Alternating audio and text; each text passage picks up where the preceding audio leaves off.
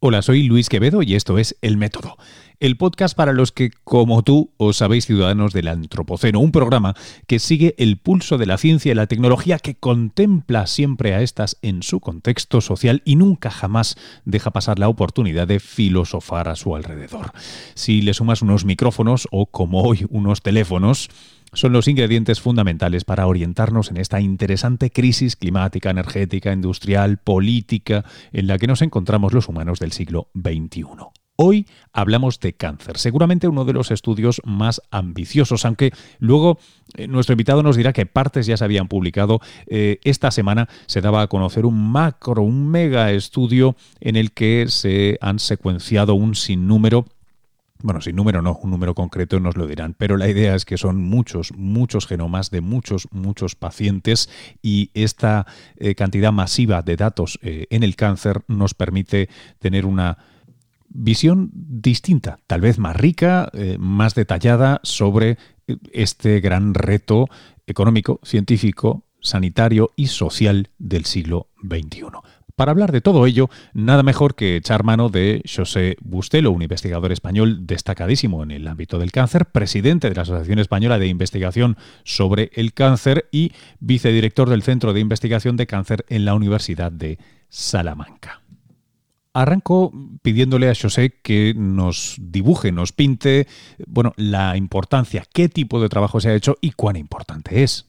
Bueno, eh, a través del trabajo de casi o más de mil eh, grupos de investigación, pues se han podido catalogar todas las alteraciones genéticas que se producen en 3.000 pacientes individuales eh, que pues, son atribuibles pues, a 33 tumores diferentes, 33 eh, tipos tumorales diferentes. Entonces, claro, eso da un gran poder de resolución. Aparte de eso, aparte de, que nos dan, yo siempre digo que esto es como pasar de un mapa del siglo XVIII, donde más o menos veíamos más o menos claramente todos los continentes que, que ya existen ahora, ¿no? Pero eh, ahora lo podemos ver eh, todos esos mapas a resolución de GPS, ¿no? que es lo que ha permitido realizar realmente este trabajo. Entonces, claro, nos ha permitido, por un lado, saber mucho mejor cuál es la orografía, la cartografía de nuestro genoma y también, gracias al desarrollo de nuevas técnicas analíticas, también hemos podido descubrir cosas nuevas que antes no sabíamos. ¿no? Entonces, sí que es trascendente en el sentido tanto de que generaliza algunas observaciones previas que se habían eh, realizado con un menor número de pacientes y de tumores, y por otro lado nos permite descubrir cosas nuevas que antes no sabíamos. ¿Qué, cosas que se sospechaba o, o, se tenía una evidencia limitada previamente, ahora dices, ya está, está claro?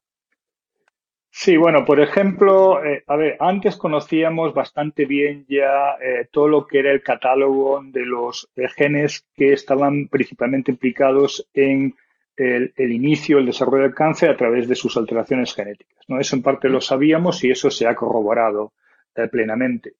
¿Estos son los llamados driver? Los, drivers, sí, o lo que mm, se podrían llamar causantes, ¿no? Directores, ¿no? Em, esto ahora un poco ha cambiado, se ha mantenido, se ha corroborado, obviamente se han descubierto algunos nuevos, pero yo creo que aquí lo principal es que también, eh, gracias a unas nuevas eh, técnicas analíticas que se han desarrollado, sobre todo bioinformáticas, ahora también han podido reconstruir eh, cómo es la filogenia de los tumores. Es decir, eh, se puede predecir ahora pues cuándo ha surgido una determinada alteración genética a lo largo de la vida del tumor. Entonces esto sí que hmm. fue una observación bastante relevante porque, por ejemplo, ahora se ha descubierto que, bueno, que hay muchas alteraciones genéticas que probablemente surjan mucho antes de que se desarrolle el tumor, incluso, desde luego, mucho antes de lo que podamos detectar.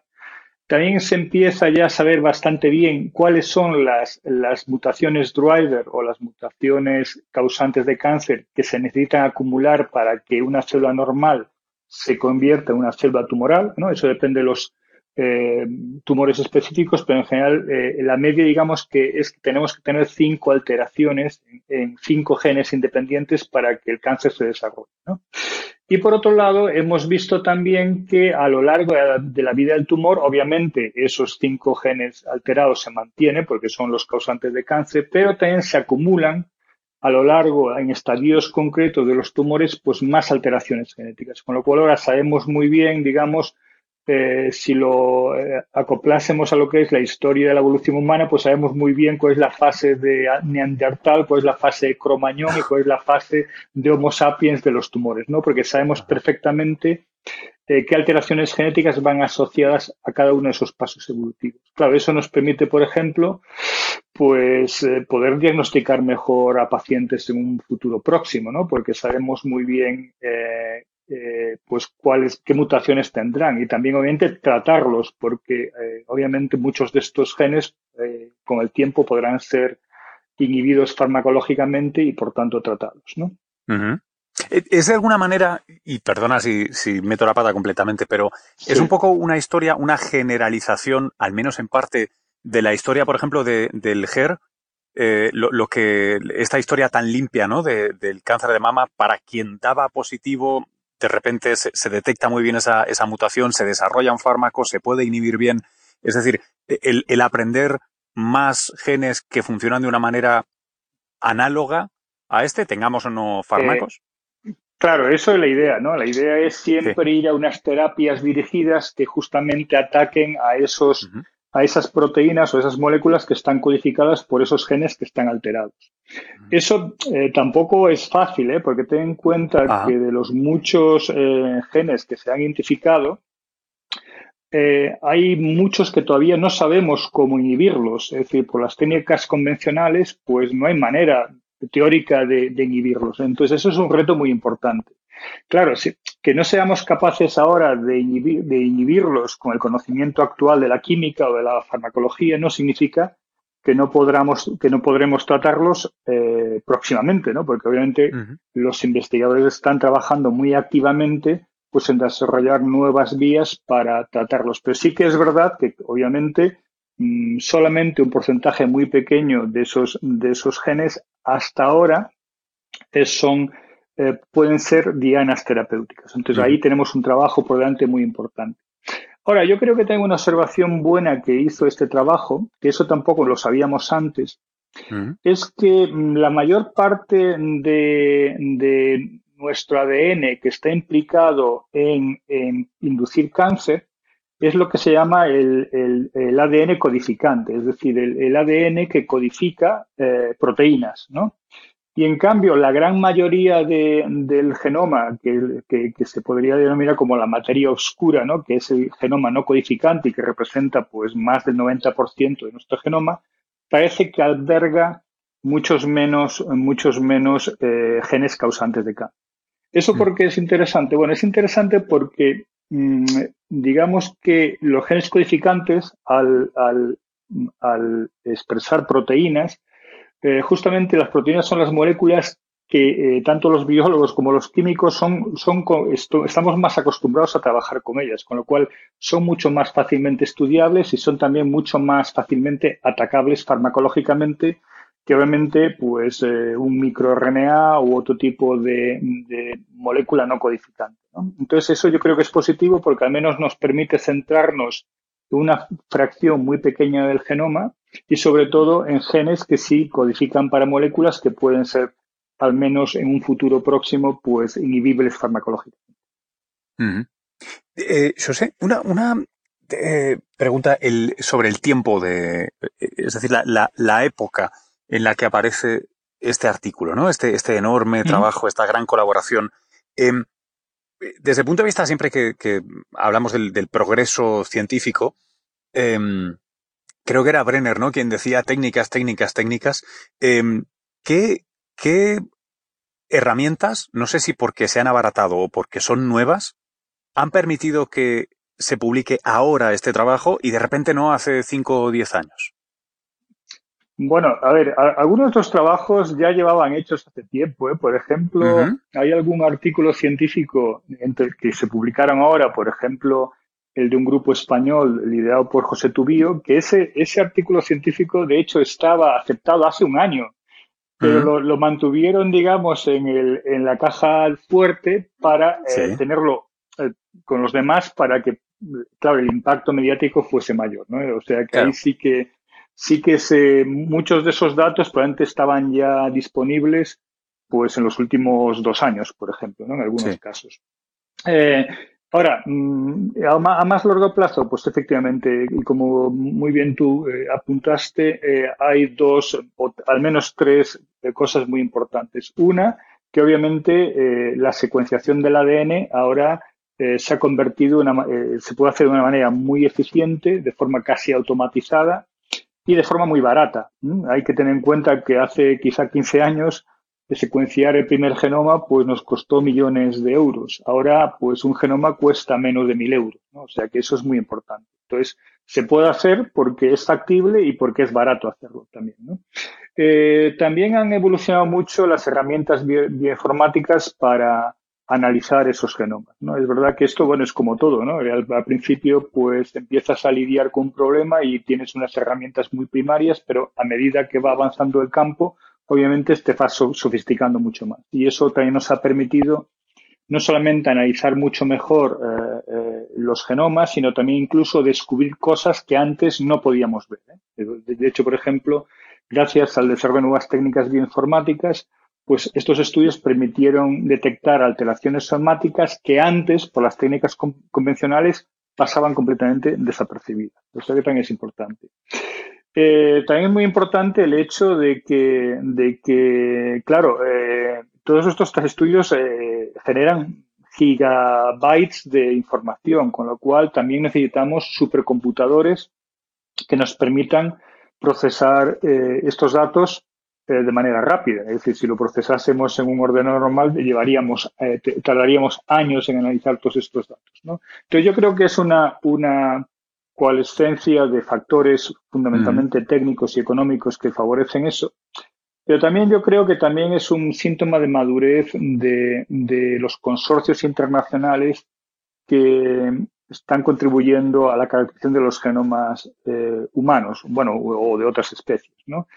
Eh, porque, claro, piensa que este trabajo, claro, hablamos de 3.000 muestras de 33 eh, eh, de 33 tumores. Esto solamente se puede hacer si se agrupa un número muy grande de científicos que trabajan coordinadamente para obtener estos resultados. Entonces, esto, claro, implica eh, una coordinación científica muy importante, un trabajo muy sofisticado de colección de muestras, de, de, archivamiento de muestras, de catalogación de muestras, de análisis de muestras de, forma muy efectiva.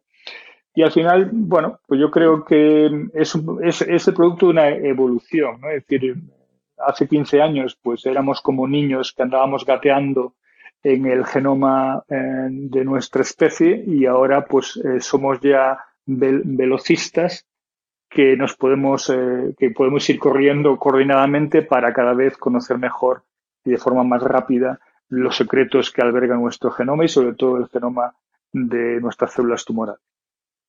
Eh, yo sé, eh, desde el punto de vista de, la audiencia, digamos, general, aunque aficionada a la ciencia, que, puede escuchar este, este programa. traslación este, este trabajo, antes me lo apuntabas, ¿no? De alguna manera es un acúmulo, es, es una constatación, es, eh, en fin, es la reválida de muchas cosas que se sabían y alguna nueva. desde el punto de vista de la, de la traslación, de cuándo esto se puede transformar en algo que sea activo, eh, además de los 10 años que, casi siempre hacen falta, etcétera, ¿qué, cosas habrían de suceder o qué cosas distintas? Es que ahora me venía a la mente, por ejemplo, esta idea de, jo, si ahora tenemos eh, tantos N más driver genes detectados y vemos su secuencia y tal, leche, estoy esperando la famosa eh, biopsia líquida barata y estandarizada para poder aprovechar estos datos, ¿no? Que no sé si es una chorrada lo que digo, pero, pero por ahí mi interés, ¿no? ¿En qué momento esto se traslada a algo que clínicamente pueda tener una relevancia, digamos, cotidiana? Pues tú lo has dicho muy bien. ¿eh? Quiero decir que, por ejemplo, eh, claro, si conocemos todas las alteraciones genéticas que tiene un tumor determinado de manera recurrente, pues podemos diseñar ya, pues, por ejemplo, chips diagnósticos que nos permitan saber muy bien cuál es la colección de, mutaciones que alberga un tumor o, un paciente en concreto. Entonces yo creo que, de hecho, yo creo que la, la aplicación más directa de estos, de estos hallazgos será justamente en el campo diagnóstico, como muy bien dices tú, eh, bien a nivel de biopsia líquida, bien a nivel de, eh, de, mm, pues, análisis molecular de las biopsias convencionales que, hacemos a los pacientes. Yo creo que eso es lo más importante. También yo creo que a más largo plazo, obviamente, eh, lo que hablábamos antes, que si identificamos los genes causantes de cáncer, pues obviamente el próximo paso será focalizarnos en aquellos que son más importantes y eh, intentar inhibirlos farmacológicamente. Eso mm. yo creo que no solamente no es que eh, se tenga que hacer, es que ya se está haciendo. ¿no? Entonces yo creo que eso eh, es importante. Creo que todavía nos faltan cosas muy importantes por conocer el genoma del cáncer para que tenga una aplicación mm, incluso mucho más importante desde el punto de vista clínico. Por ejemplo, hasta ahora hemos visto o conocemos el genoma de tumores, mm, entre comillas, vírgenes, es decir, tumores que no han sido tratados con quimioterapia o con radioterapia o con eh, terapias personalizadas. Con lo cual, digamos, nosotros ahora sabemos cómo, cuál es el catálogo de mutaciones antes de que un tumor sea tratado. Claro, eh, los, tumores no son estáticos, los, tumores tienen una alta variabilidad genética y responden a las terapias que le, que le, que le administramos, ¿no? Es un, es un puro sistema darwiniano. Al final, si, si tú pones una presión selectiva, en este caso un fármaco, al final vas a seleccionar aquellas, aquellas células tumorales que eh, son inmunes a ese fármaco, ¿no? Entonces, yo creo que un punto muy importante es ahora empezar a eh, caracterizar eh, cómo evoluciona el genoma de las células cancerosas en esos tratamientos terapéuticos. Porque claro, eso nos permitirá probablemente adivinar con bastante más precisión si un paciente va a responder a una terapia o no. vamos a conocer mucho mejor los mecanismos que los tumores tienen para resistir a fármacos, etcétera. ¿no? O sea que yo creo que ese es el siguiente punto. Es un punto muy importante eh, que también implica, obviamente, colectar eh, gran cantidad de muestras de pacientes. Esto, de hecho, se está haciendo ya en algunos países, por ejemplo, en Suiza y, yo creo que ya se está implementando también en el Reino Unido. Ya existe todo un proyecto de secuenciar el genoma de todos los pacientes de cáncer que llegan a los hospitales. Eh, Obviamente, muchas veces esta información será útil porque si tú identificas un, gen alterado que tenga una, un fármaco, pues obviamente eso puede eh, eh, revertir directamente en cómo tratar a ese paciente. Pero hay información que, entre comillas, no valdrá para nada ahora porque, claro, para saber cómo responden los pacientes a terapias, por ejemplo, eh, pues necesitamos mucho número de, pacientes, mucha información genómica de esos pacientes y ver cómo esa, esos cambios genómicos van asociados a una respuesta terapéutica u otra. Entonces eso yo creo que es el reto futuro, que es ver eh, no solamente el estado del, del, genoma del, cáncer puro virgen, sino también una vez que ha sido agredido a través de los fármacos que estamos utilizando ahora en la clínica. Eh, una curiosidad, José. Em, con un consorcio tan grande, eh, ¿cuál ha sido el papel de... No, me quiero poner ninguna bandera liada a ningún sitio, eh, pero los investigadores españoles, ¿qué, rol han jugado? Hemos formado parte del consorcio, ¿verdad? Sí, sí, no, hay un gran número de, españoles en el, en el, consorcio, sobre todo muchos casos haciendo análisis bioinformáticos de los datos producidos. ¿no? Eh, a ver, eh, yo creo que este tipo de estudios mm, cambian en cierta manera el sentido de la autoría, porque, eh, claro, son mm, trabajos que necesitan la, cooperación de multitud de personas, ¿no? Y todas son necesarias, porque al final si el médico que no colecta las muestras no lo hace bien, pues los demás no, no pueden trabajar. Si el técnico que secuencia el ADN eh, no, lo hace, no lo hace bien, pues tampoco van a, conseguir buenos datos. Y si el bioinformático no desarrolla buenas herramientas analíticas, pues tampoco se va a hacer. O sea, es un trabajo en equipo que eh, no es como en otros trabajos de ciencia básica donde dices, bueno, el que va de primero es el que realmente ha trabajado y el que va de último es realmente el que lo ha dirigido. Hay que cambiar un poco el chip. Yo qué sé, es como un ejemplo de que, imagínate, si vamos en un carromato con caballos, pues claro, para que esa diligencia llegue a puerto, pues eh, tienen que, concursar los caballos, y el, que dirija los caballos y, y, el propio, los propios mecánicos que arreglan los carromatos en el proceso. ¿no? O todo, toda esa labor es importante. Con lo cual, independientemente de, sitio en los artículos científicos en donde conste, etcétera, todos han, contribuido de manera muy importante. Ahora, dicho esto, sí que creo, y, eso me gustaría enfatizarlo, que hay un grupo español, que lo mencioné antes, es el grupo del doctor José Tubío.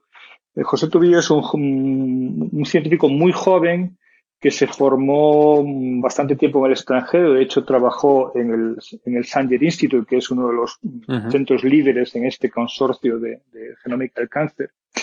Y realmente este grupo que está ahora actualmente trabajando en Santiago de Compostela, en el Centro de Investigación eh, de, Medicinas de, Enfermedades Crónicas, eh, CIMUS, eh, ha tenido un papel muy, muy relevante en este trabajo por varias razones. Una, porque durante los últimos siete años ha liderado dos grupos de trabajo Mm, internacionales, es decir, fue responsable de poner eh, a trabajar juntos diferentes grupos de Europa, de España, de Estados Unidos, eh, de establecer protocolos, de coordinar el análisis de muestras, etcétera. O sea que fue un papel muy, muy director. Y de hecho, eso se refleja también en el hecho de que tiene eh, de eso, de, de, de esto, todos estos papers del consorcio, él está en tres artículos científicos y de esos tres, en dos de ellos está como eh, autor principal, autor corresponsal, es decir, que fue el, digamos, el que catalogado como el, uno de los mayores responsables del trabajo. ¿no?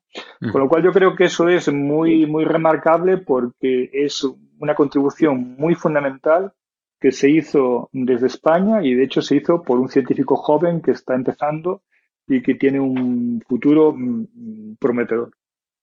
Muchísimas gracias, José. Muchas gracias a ti, Luis. Un placer haber estado con vosotros. Hasta aquí llega esta conversación. Ahora viene cuando te pido. Os pido que la compartáis en redes, que nos pongáis unas estrellitas, eh, las que consideréis en vuestra plataforma o app de podcast favorito. Vamos, que, que ventiléis esto, que, le deis vueltas, porque eh, trabajamos con rigor, echamos mano de los mejores eh, profesionales y, expertos. Sabéis que lo hemos estado haciendo y lo seguiremos haciendo con el tema del coronavirus, pero tampoco os quiero aburrir. hay más temas en esta vida.